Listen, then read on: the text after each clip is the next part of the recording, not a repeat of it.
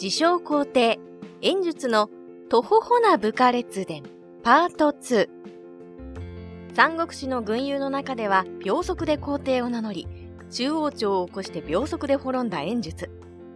そんな彼にももちろん部下はいるのですが、演術自身がはちゃめちゃであるので、部下たちの運命も悲惨だったり微妙なものになりました。関羽と渡り合った豪傑、腹ペコで切られる、綺麗。ほとんどが演術同様に残念な部下が多い中央朝のメンツの中で、唯一異彩を放つ豪傑が綺麗です。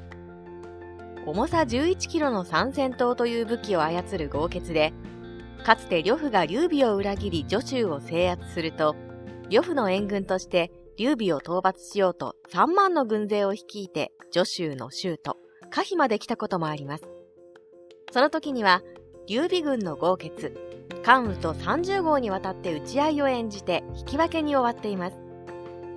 炎将軍の豪傑、顔料と文集をあっという間に切った関羽と30号も打ち合うというところに綺麗の武勇が忍ばれます。また、この綺麗は演術が皇帝になり、贅沢三昧で暮らして部下に逃げられる事態になっても演術を見捨てずに最後まで友をするという男気を見せています。しかし、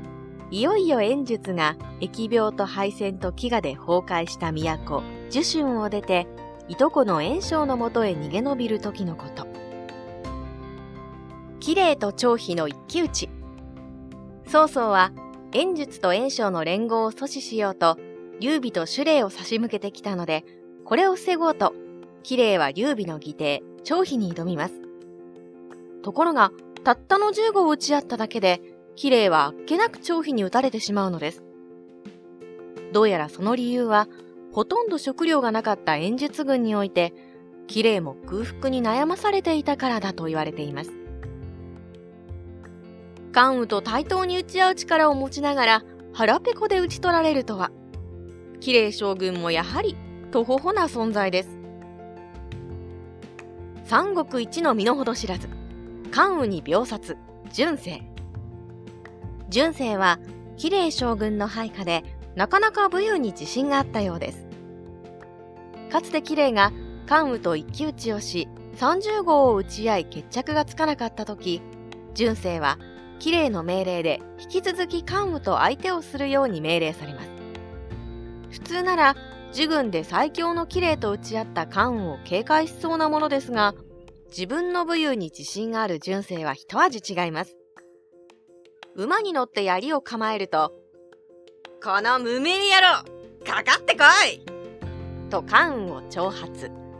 疲れていた関羽はこの一言に激怒して純正を秒殺しました。この身の程知らずぶり、さすがです。キング・オブ・演術の配下と言えるでしょう。